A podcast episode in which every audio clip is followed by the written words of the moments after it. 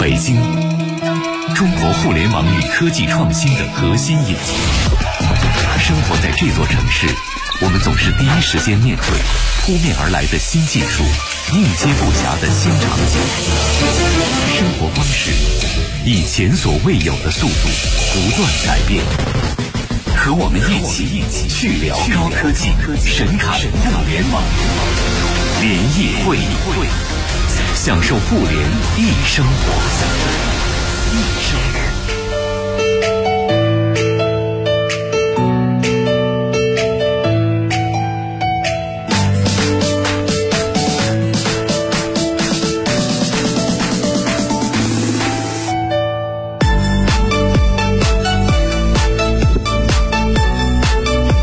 享受互联易生活。这里是联谊会，大家好，我是盛博。各位下午好，我是张琪。今天呢，我们和大家在五一小长假的最后一天，嗯，直播。我们今天呢要开启一个特别符合小长假情境的话题。我们也今天亲身体验过一轮了。我们要跟大家聊一聊脚踏车。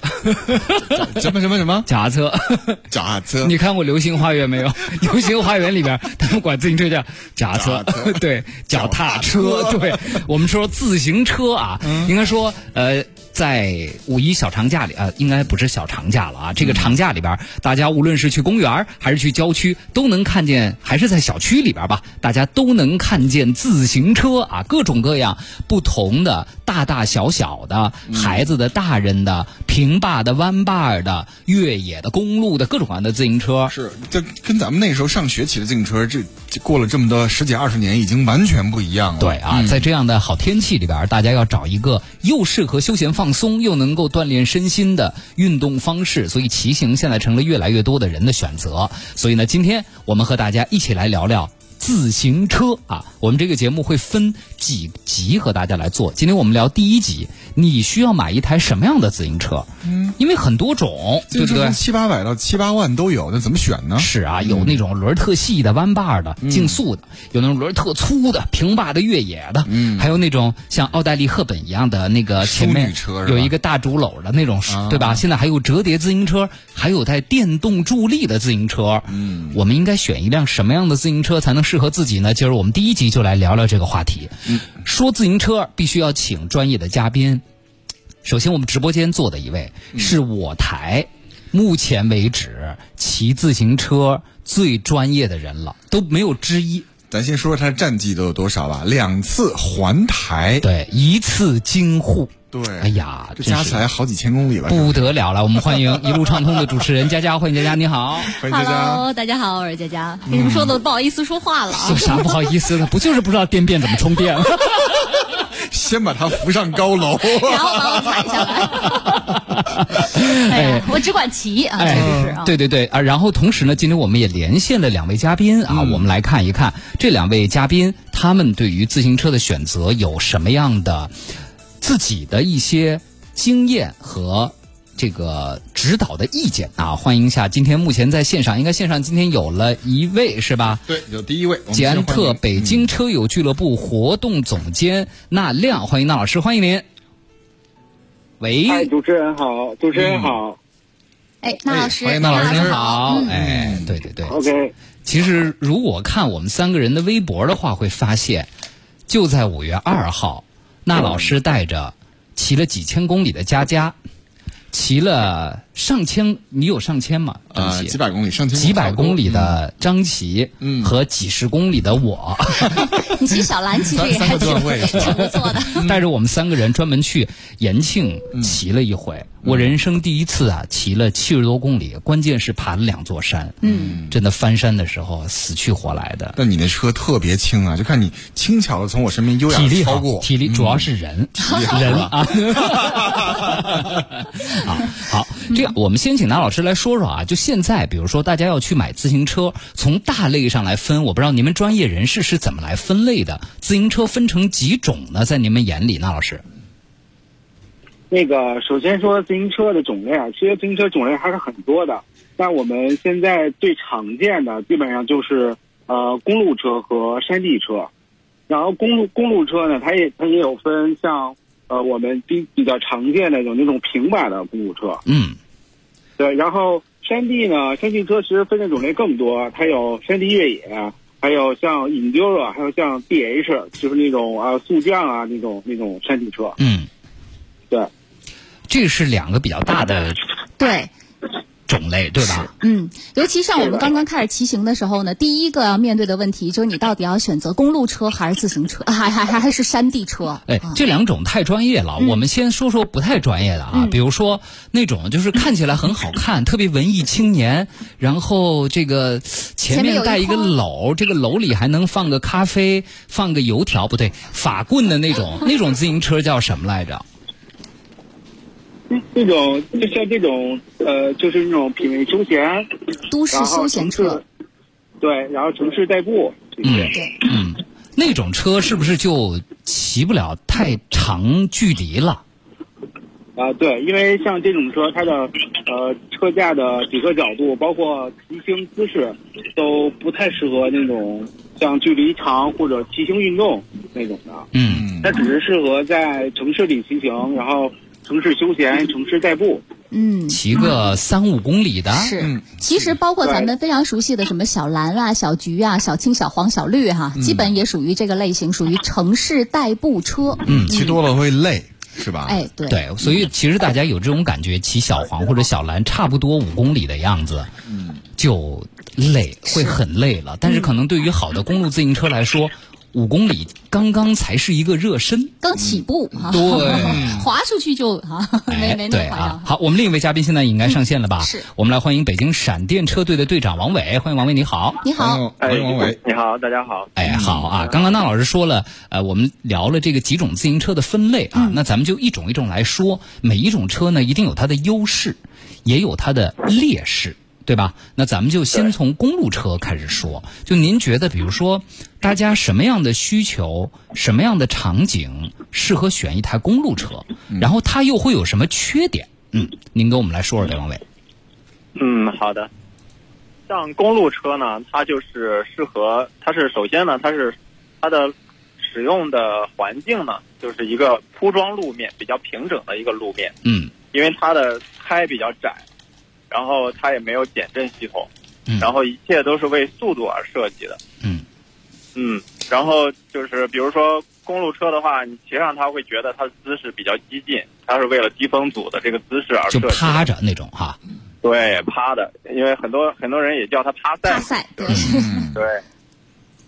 然后呢，它的它的这个一方面呢，就是这个姿势比较激进，风阻低，然后胎比较窄。胎压比较高，然后会比较颠，所以没法走这个，呃，不是路况不是很好的这种磕磕绊绊的这种路况，就是比较适合铺装的路面，比如说平整的柏油路啊，或者水泥路之类的。嗯，就而且这种路面上，但凡要有点什么。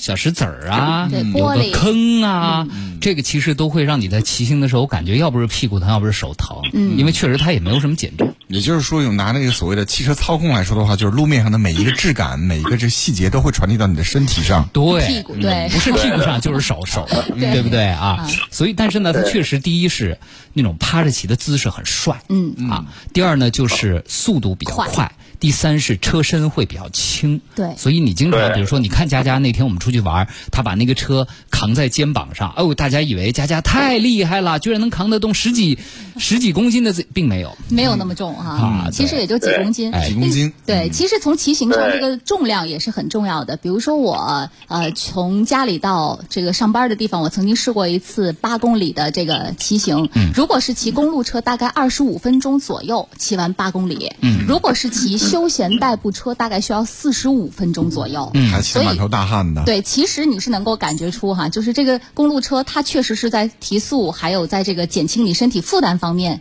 这是它的优势。嗯，好，这是公路车，咱们先聊车的种类，一会儿我们聊场景，因为很多朋友也在问，比如说我去郊区骑呀，我上下班骑呀，我带着孩子去公园骑呀，其实确实它不同的场景之下用的车是不一样。嗯，但咱们先把几个车的大类来说说。那我问问那老师啊。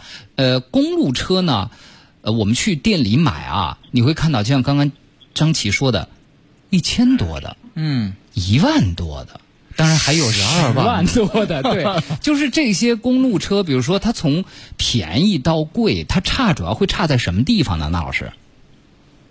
呃，像像这些在价位上有区别的，基本上都是差在它的配置，然后还有车架的材质，嗯，这方面。对，你像有的车架它呃匹配的一些是铝合金的，然后高端点的重量轻的，那肯定就会上一些碳纤维的。嗯，然后在配置方面呢，它也会有区别，从呃最低端的像。呃，十速的，然后现在有十一速的变速，然后现在还有十二速的变速。嗯，反正就是它在车架材质和它的整体的一个配置上面的区别。好像还有电子变速啊，手动变速。刹车也分什么碟刹、圈刹呀？刹，对，碟刹和圈刹。嗯，这些还有电子变速，还有无线的电子变速。嗯，因为还有还有包括轮子，是不是也挺讲究的？因为我记得多年之前。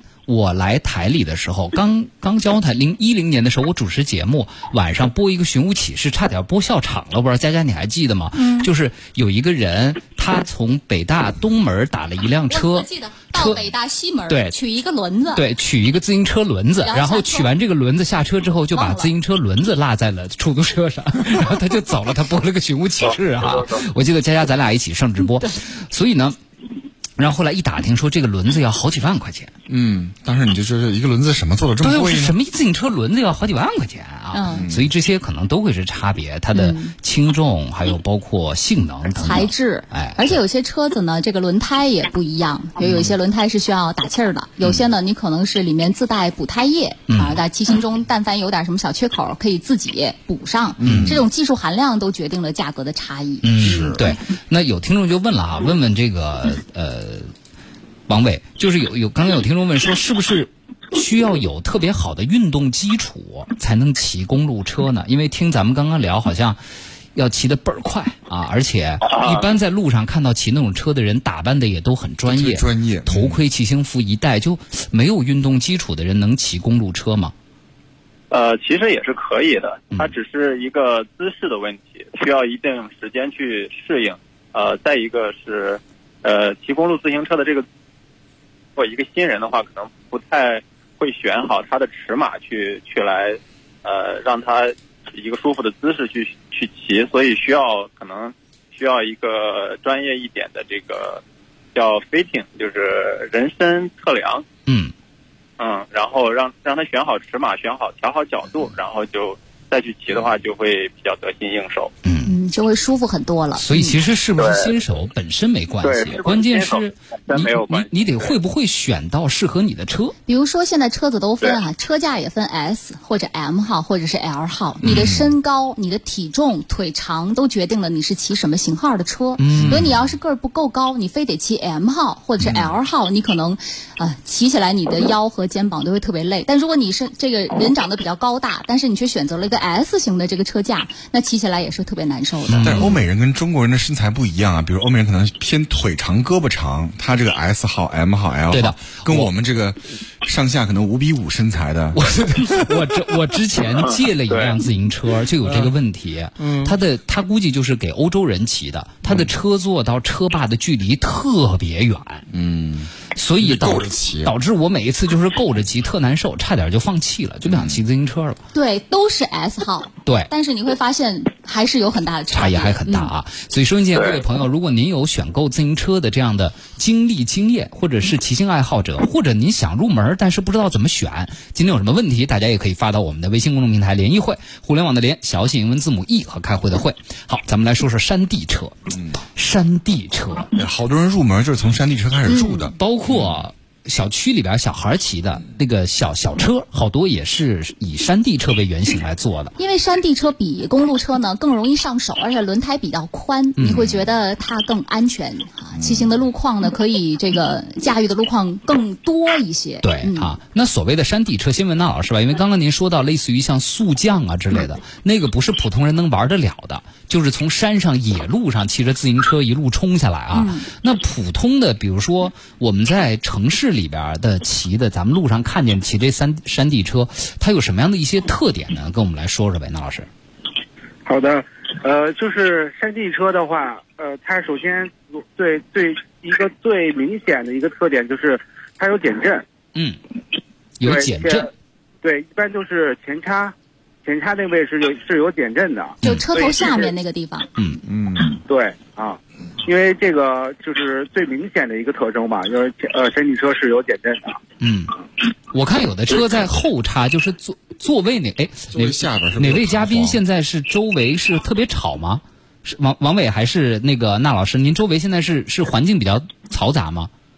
呃，我我这边可以在在车上可能稍微有一点噪音啊，对对对，因为我们这儿还挺明显能够听到的啊。对，呃，你不你不在开车吧？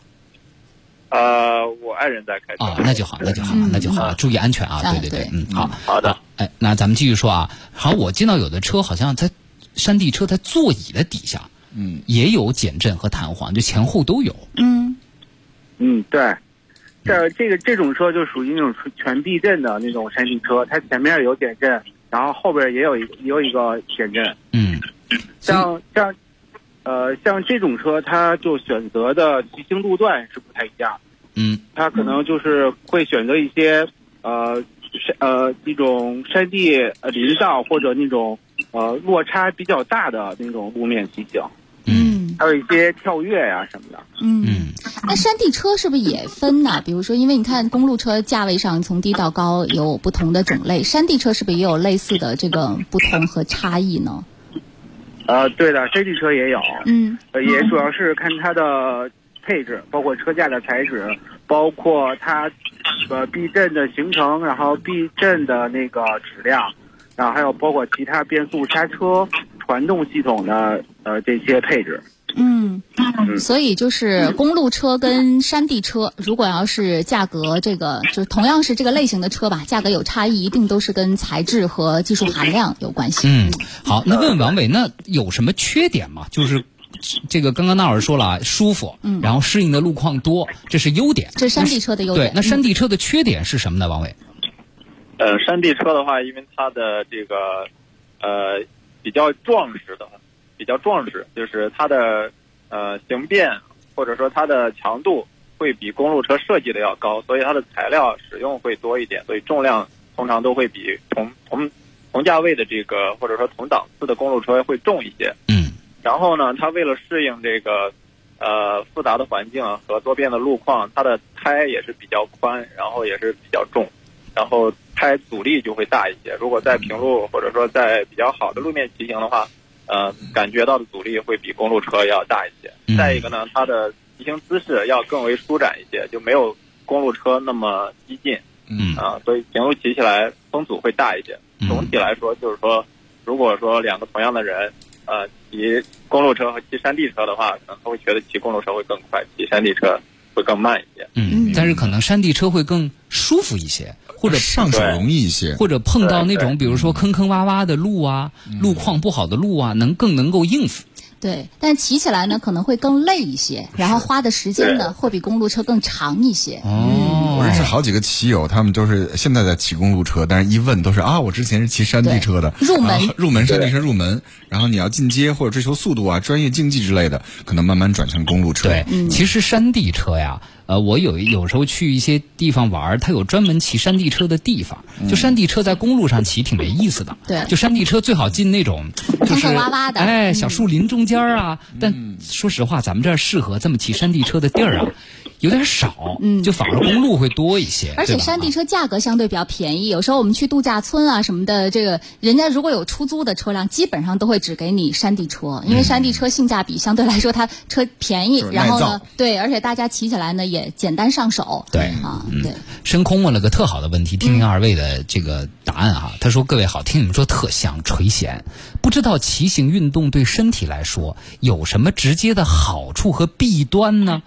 感谢解答。嗯，就是佳佳，你先说说呗。这样吧，我我那我就说我自己哈，我第一次环台是在二零一六年完成了九百六十。呃，九百六十九公里的十天的骑行，骑完那十天呢，我体脂从百分之二十六变成百分之二十一，嗯，我的体重呢，整整降了十斤，从一百八降到一百七了，呸，从一百二不到一百二吧，哈，降到了一百一，而且这个前提呢，是我在全程哈这十天当中呢，不间断的补给吃，吃也没少吃，没少吃夜宵、早餐、中餐、晚餐，而且呢，中间还有不间断的这个骑行的补给，嗯，在不忌口的情况。况之下，能够把体脂减下来，这是我觉得骑行最大的收获。嗯，还有一个好处是什么呢？你在骑行过程当中，你会发现有氧和无氧其实是交替进行的，没错。所以你会在这个过程里既减脂还能增肌。嗯，就是你会发现，尤其是我们翻了一座山以后，第二天早上起来，你摸自己那个大腿。好像在这个膝盖上方有一个窝，然后呢，再往上一摸，我大腿的肌肉胀起来了，四头肌。我当时，我当时想，天哪，我变牛蛙了。但是这这就是长肌肉了。你后来你再拉伸一下，把这个肌肉给拉开了，就不至于真的变那么壮，是吧？不会不会，但你确实是很惊喜的发现。原来我翻了一座山，这么明显的这个肌肉就能够被我摸到，尤其在你平时都是软趴趴的这个大腿，平时没有肌，我因为我原来不骑车，也没有太多的锻炼，所以那一次让我印象特别深刻。嗯，缺点呢？缺点呢，就如果你不是特别会骑，或者车辆不是特别的这个合适你的话，比如说第一天我骑的时候，我就会发现你的肩和腰可能会有一些不适感，嗯，因为你毕竟身体不太适应，它趴着呀，然后呢，这个车座车椅和和车子可能不是你的话，没有调。好的话，可能会有一些疼痛感。还有呢，就是你可能，就是呃，就是骑公路车，如果不是出去外面长途骑行，在城市里骑行，还有一个问题就是穿什么的问题，就是穿什么其他。嗯，有时候一般你这么矫情吗？因为原来我们要穿，你要骑一般都会穿车衣车裤啊，有一个那个垫儿骑行服，对，穿骑行服哈，骑起来呢会觉得这整身是很搭的。但你要上班，你说你上哪儿把这个骑行服给换了？反正听众又看不见你但你要什么，像健美裤一样这骑行裤，你在办公室里走你也不踏实。屁股那还有个垫儿。你要穿普通的衣服吧，它确实这个公路车你一骑上去，它还是有感觉的。就它不太好和生活场景融合在一起。有时候会遇到这样的一个小尴尬，就是你这怎么穿哈？但是出去骑呢，就我觉得。觉得就是可能就是一个身体的一个适应的过程啊，这是我自己觉得，其他我觉得就还好。嗯，那我觉得最最大的两个缺点，第一个就是费，就都是费钱。第一个是你骑着骑着你就想换更好的 车，越上来越贵；第二是越贵的车，你越是得要人在车在。嗯，你哪怕进个麦当劳，你都要恨不得把车搬进去。嗯，因为你不敢把它。锁在外头，还有出外面骑行的时候，可能会占你的行李分量，因为通常来说出去骑，你都会带自己的车啊。你光托运这个车子，你可能能托运的这个行李的斤数就少了一部分了。嗯，好，来听听二位的吧。骑车、骑自行车对身体有什么益处和？利和弊啊，呃，王伟，你说说呢？利弊是什么？客观一些啊！我看佳佳说的全是利，没有弊嘛。王伟，没觉得有什么弊啊？嗯，利的话，那肯定就是提高这个身体的素质了。啊，比如说我在我可能得是十年前开始骑车的吧，在此之前的话，可能我的静息的心跳大概在六十多次吧。嗯。然后现在就是骑了几年之后呢，因为我也比较爱这个竞技嘛，反正强度可能也会比较大一些，锻炼的也比较多。现在的静息心率连四十都不到，每次去体检的话，医生都给医生吓个半死。四十不到，您这有点吓人了，已经。运动员的这个心脏。对，我就说，我干脆我就跟他说，我说我是运动员哦。他说啊，运动员那正常，那就接着做下面的检查。啊。不管干什么，耐力都非常的好。然后这个，比如说去公司组织一些活动啊，去爬个山啊，去跑个步啊，或者干嘛的，这个都会比较突出。嗯，心肺功能得到锻炼了。运动是相通的嘛？嗯，对对。嗯，要说弊端的话，可能就是这个东西会上瘾。嗯，因为这个骑车这个东西，它会运动嘛，会会来会给你呃带来这个。比较比较好的这种感觉，然后特别是释放一些这个叫多巴胺，嗯，然后让你有一种上瘾的感觉，然后一天不运动，有时候你就会觉得，哎呀，心里难受，然后身上也难受，浑身难受，必须得去运动运动，嗯，然后可能就少了一点陪家人的时间，嗯，确实啊。实在，确实，尤其周末的时候，你会抉抉择，到是陪孩子还是跟朋友出去骑车。佳佳就选择了陪我们，而不是陪孩子。来，问问那老师啊，那老师，您觉得骑车对身体的利弊各是什么呢？呃，我觉得骑自行车运动，尤其是骑车运动嘛，这些，我觉得这个在我这儿永远是 是那种有利的。啊，就是首先它可以可以可以那个让我们的身体更加的健康。然后可以可以练习我们的我们的那个心肺功能，然后还可以我们环境友好，然后比如说我们骑车去一个呃，比如说去郊区啊，或者去一些山里边，能可以跟大自然更好的那种接触，嗯，我觉得也是非常不错的嘛。嗯，哎，我补充一点力哈，我自己感觉到的一个呢，就是呃，你会认识一些新的朋友，因为现在都市人上班下班哈，工作和家庭，你可能。没有更多开拓新圈子的空间，但是骑行会让你认识世界各地哈，全国各地有共同兴趣爱好的朋友。我觉得自从开始骑车，我朋友圈子变大了，嗯，这是一个好处。还有一个呢，就是刚才娜老师说到的跟大自然的接触。其实我们也会自己开车出去，但你会发现你所经过的风景和你同样在同一段路段骑行，你看到的是不一样的，因为速度不同。骑车它的速度是刚刚好，走路真累，又热又晒；开车呢太快，一转眼什么都看不。只有骑车可以让你眼睛、耳朵、鼻子、身体全方位感官在大自然，你可以闻到花香，可以看见美景，听到虫鸣鸟叫，然后你还可以呼吸到新鲜的空气。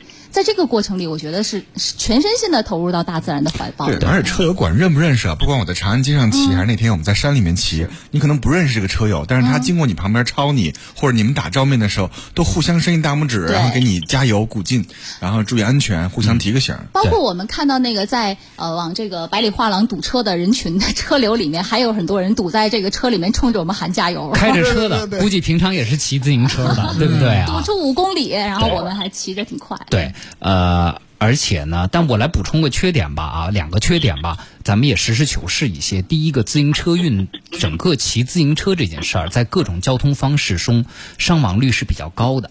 这个大家去查就可以了。相对于开车，相对于走路来说，自行车的伤亡率跟摩托车都是有一定危险性，尤其在开放路面上，且并没有很好的在机动车道和非机动车道的物理隔离，且路况有问题的时候，受伤概率比较大。所以这个是一是护具要戴好，第二个骑行也得守规矩，要谨慎守规矩。第三个也看运气。嗯啊，第二个就是如果你骑行姿势不正确的话，那么长久下去。是会有关节和肌肉的损伤的，但前提就是不正确。所以我觉得这两个弊端，大家也得要非常充分的意识到啊。好，我们进一段广告，呃，二位先别挂电话啊，回来之后咱们接着来聊。大家也有好多的问题啊，我们下半时段集中来回答一下。悟空说，有没有一种车介于公路和山地中间，就是既骑起来比较舒服，又能骑得比较快的电动助力？我想山地加了电池。公山车是吗？有吗？哎，问问问问二位呢？那老师有这种车吗？啊，有电动助力。哎，你看啊，嗯，电就是个山地车上呢，加了一大块电池，你不踩它不会走啊，但是你一踩，这个电就会给你支持，给你力量，然后你不费劲儿。那跟小阿姨骑的电动车有什么区别？有什么区别？现在有一些就是，比如说。呃，普通的电动小鸟电动车呀，雅迪也都有那种带两个踏子的，你骑那个没电的时候也可以踩的，它有什么不一样呢？问那老师，有什么不一样呢？那老师，对，它是这样，这个为什么叫电动助力车呀？是在你就是在你蹬的时候，它会用电会辅助你，给你一种往前那种动力，而不是纯电的。像像像之前说那种电动车，它只是纯电那种，只要一给就跟那个摩托车给油似的，一给电它就它也走。但是这种助力车呢，是你要去蹬它啊，你要去完成往前蹬这个动作，它才可以就是有那种呃电啊来来辅助你往前走。等于它不是那种转电门那种感觉，而是你蹬的时候去减小你蹬它那个阻力。嗯。对，骑起来特别过瘾。我曾经骑过一次，轻轻松松哈，用普通模式就能够骑到四十多 公里啊。王老师说，电动助力上坡时速三十不是梦。对，你可以上上下下来来回回哈，特别轻松啊。好，然后下面这个问题问王伟，关关说了。有缺点啊，前列腺，前列腺，前列腺，然后发了一个捂脸哭的表情。男生就是很多人说这个男的骑车会不会对前列腺呀？包括大家曾经听说过一些世界级大赛的冠军得过类似于像睾丸癌那种听起来特别吓人的病，就这个这个这个这个问题，王伟怎怎么看呢？呃，这个问题其实完全不是问题，只要你姿势正确，然后选择一个呃合适的坐垫儿。嗯。嗯，他就可以完全用你的坐骨来承受这个力量，而你的前列腺那个会阴位置它是镂空的，它是一个镂空的位置，嗯，不会受到压迫。是，骑完车几十公里之后，我最大的感受并不是那个地方疼，而是坐骨，就是你后边屁股那两个骨头，你平常坐凳子那两个坐骨那两块肉疼，那个刚好是跟坐垫接触，然后你整个身体承压的部位。对，这支撑点。而且现在大家看新一代的车，像我，因为我被他们俩带入坑买了一台车，现在新的车的座位中间啊，都已经是镂空的了，就对男性是比较友好的，它就不会再压迫你底下那个前列腺的那个部分了啊。而且我觉得也得纠正个误区啊，很多人觉得这个坐垫呢越宽越好，越软越好，但其实你在骑行的时候越宽越软越容易摩擦，摩擦呢可能会让你受伤，其实是更疼的。但是又硬又窄，它跟你的接触面积其实会更小，然后给你的支撑力会更强，其实反而是更安全和更不会有这个疼痛感，或者是带来更多后续问题麻烦的。嗯，对，难怪看那些大神们就是特别环法自行车，那坐垫都是又细又窄的，没人带块沙发垫去。来说到膝盖的问题，好多听众都在问呢。啊，天上的白塔，包括马克吐斯，哎，他说骑车对膝盖有磨损吗？天上白塔也说，那对膝盖有没有伤害？他说我去健身房骑动感单车，教练都不让天天骑，每周最多只让我骑两次。那老师，骑车对膝盖会不会有伤害？呃呃，自行车运动，尤其骑车，它是呃对膝盖保护最好的一项运动，它是除游泳以外。就是最保护膝盖的一个一一个运动，为什么呢？还因为呃，你想，因为我们就是我们在骑车的时候，如果你调整一个你认为就是适合你的腿长胯高的一个正确位置，就是作为高度的时候，你去骑行的时候是用你的大腿来带动小腿，是这么着是呃做运作的，而是而我们那个膝盖是基本上是不承受特别大的压力的。嗯。明白了。我觉得还有就是，还有就是你要调整一个适合自己的一个踏频，还有就是所谓的就变速嘛，因为这个变速很多嘛，后边有后边有十几场，然后调到你一个适合自己踩踏力度的一个一个齿比，还有就是你的踏频也很重要。嗯。嗯。那儿说几个关键点啊，就是大家可能会觉得膝盖难受。第一呢，可能是车子的大小，还有一个呢，就是座椅的高度。很多人喜欢骑车的时候，这个脚是可以直接坐在座椅上，然后支在地上的。但如果是这样的情况，那证明你的座椅太矮了，就骑的时候伸不开。对，矮的时候呢，其实对你的这个腿型，还有对你的膝盖，其实都是不友好的。嗯。所以其实应该是进行一个调整，然后调整好了以后，其实骑行真的是保护膝盖。而且动感单车为什么伤膝盖呢？因为它总是让你。加重，你每一次加重，然后对你的膝盖都是一次伤害。我们骑车一般都会为什么调轻？是因为减轻你的这个膝盖压力，不追求那种所谓的出汗，因为我们骑的距离够长，我们骑的这个比如坡啊什么的也够陡，对，不追求那种阻力。那有阻力伤膝盖，没阻力当然就保护膝盖。对我一开始看到老师骑，我就觉得为什么那老师踏频那么高？对，难道不应该把那个后面变到最小，前面变到最大，然后费劲的往下踩吗？后来发现啊，不是这样的。对，原来保持一个好的踏频才是你能够骑得更长，包括保护膝盖的一个方式。嗯，王伟来说说呢，关于膝盖伤害的问题，不知道你有什么样的理解？嗯，其实呢，还是刚才那个话题的话，其实对于这个。呃，康复运动来说啊，自行车是膝盖受伤之后的康复运动的首选的运动，所以这个完全不用这个去去害怕这个骑自行车伤膝盖伤膝盖这个问题。嗯嗯，因为我也是曾经因为别的事情就是车祸受过伤，然后膝盖也受过伤。嗯，然后我去做康复的时候，那个运动医学的这个医生。也是首要的，就是说，如果你有条件，你去骑自行车，先去恢复一下。嗯，因为相比站立、相比跑步、蹲起这些动作来说，骑自行车的这个固定支点的这个往复运动是非常缓和的，是你可以控制的。对，而且它的这个呃，无论是你的起点和终点，都是一个比较固定的一个比较呃靠中的一个一个运动方式。嗯，就是不会说过度拉伸或者说过度压缩。嗯，这个情况，所以。嗯，自行车运动是非常好的一个呃膝关节恢复运动，所以就如果你你的动作正确啊，你的嗯这个你的车的设定正确，那你完全不必担心这方面的问题。嗯，所以最后这几个问题，什么男性生理健康也好啊，包括腿会不会变粗啊，伤不伤膝盖啊，其实大家对于运动的一个误区的理解。对，嗯，就是你在正确的姿势、正确的方法。以及合适的车，对，以及合适的车，这合适的姿势之下，大家担心的这些其实都不是问题。对，但是为什么这四个问题那么重要？我们连着现在大量的朋友在问买车买什么车的问题，我们到下一期节目跟大家好好聊吧。因为今天节目就要接近尾声了，因为这车的几大件儿啊，包括类型有很多很多的讲究。这一期来不及了，好，带更多人入坑，一起来锻炼。谢谢两位老师，组织一个幺零三九骑行队啊！谢谢娜亮娜老师，谢谢王老师，谢谢二位，好的，谢谢，谢谢大家。哎，我是盛博，我张琪，谢谢大家。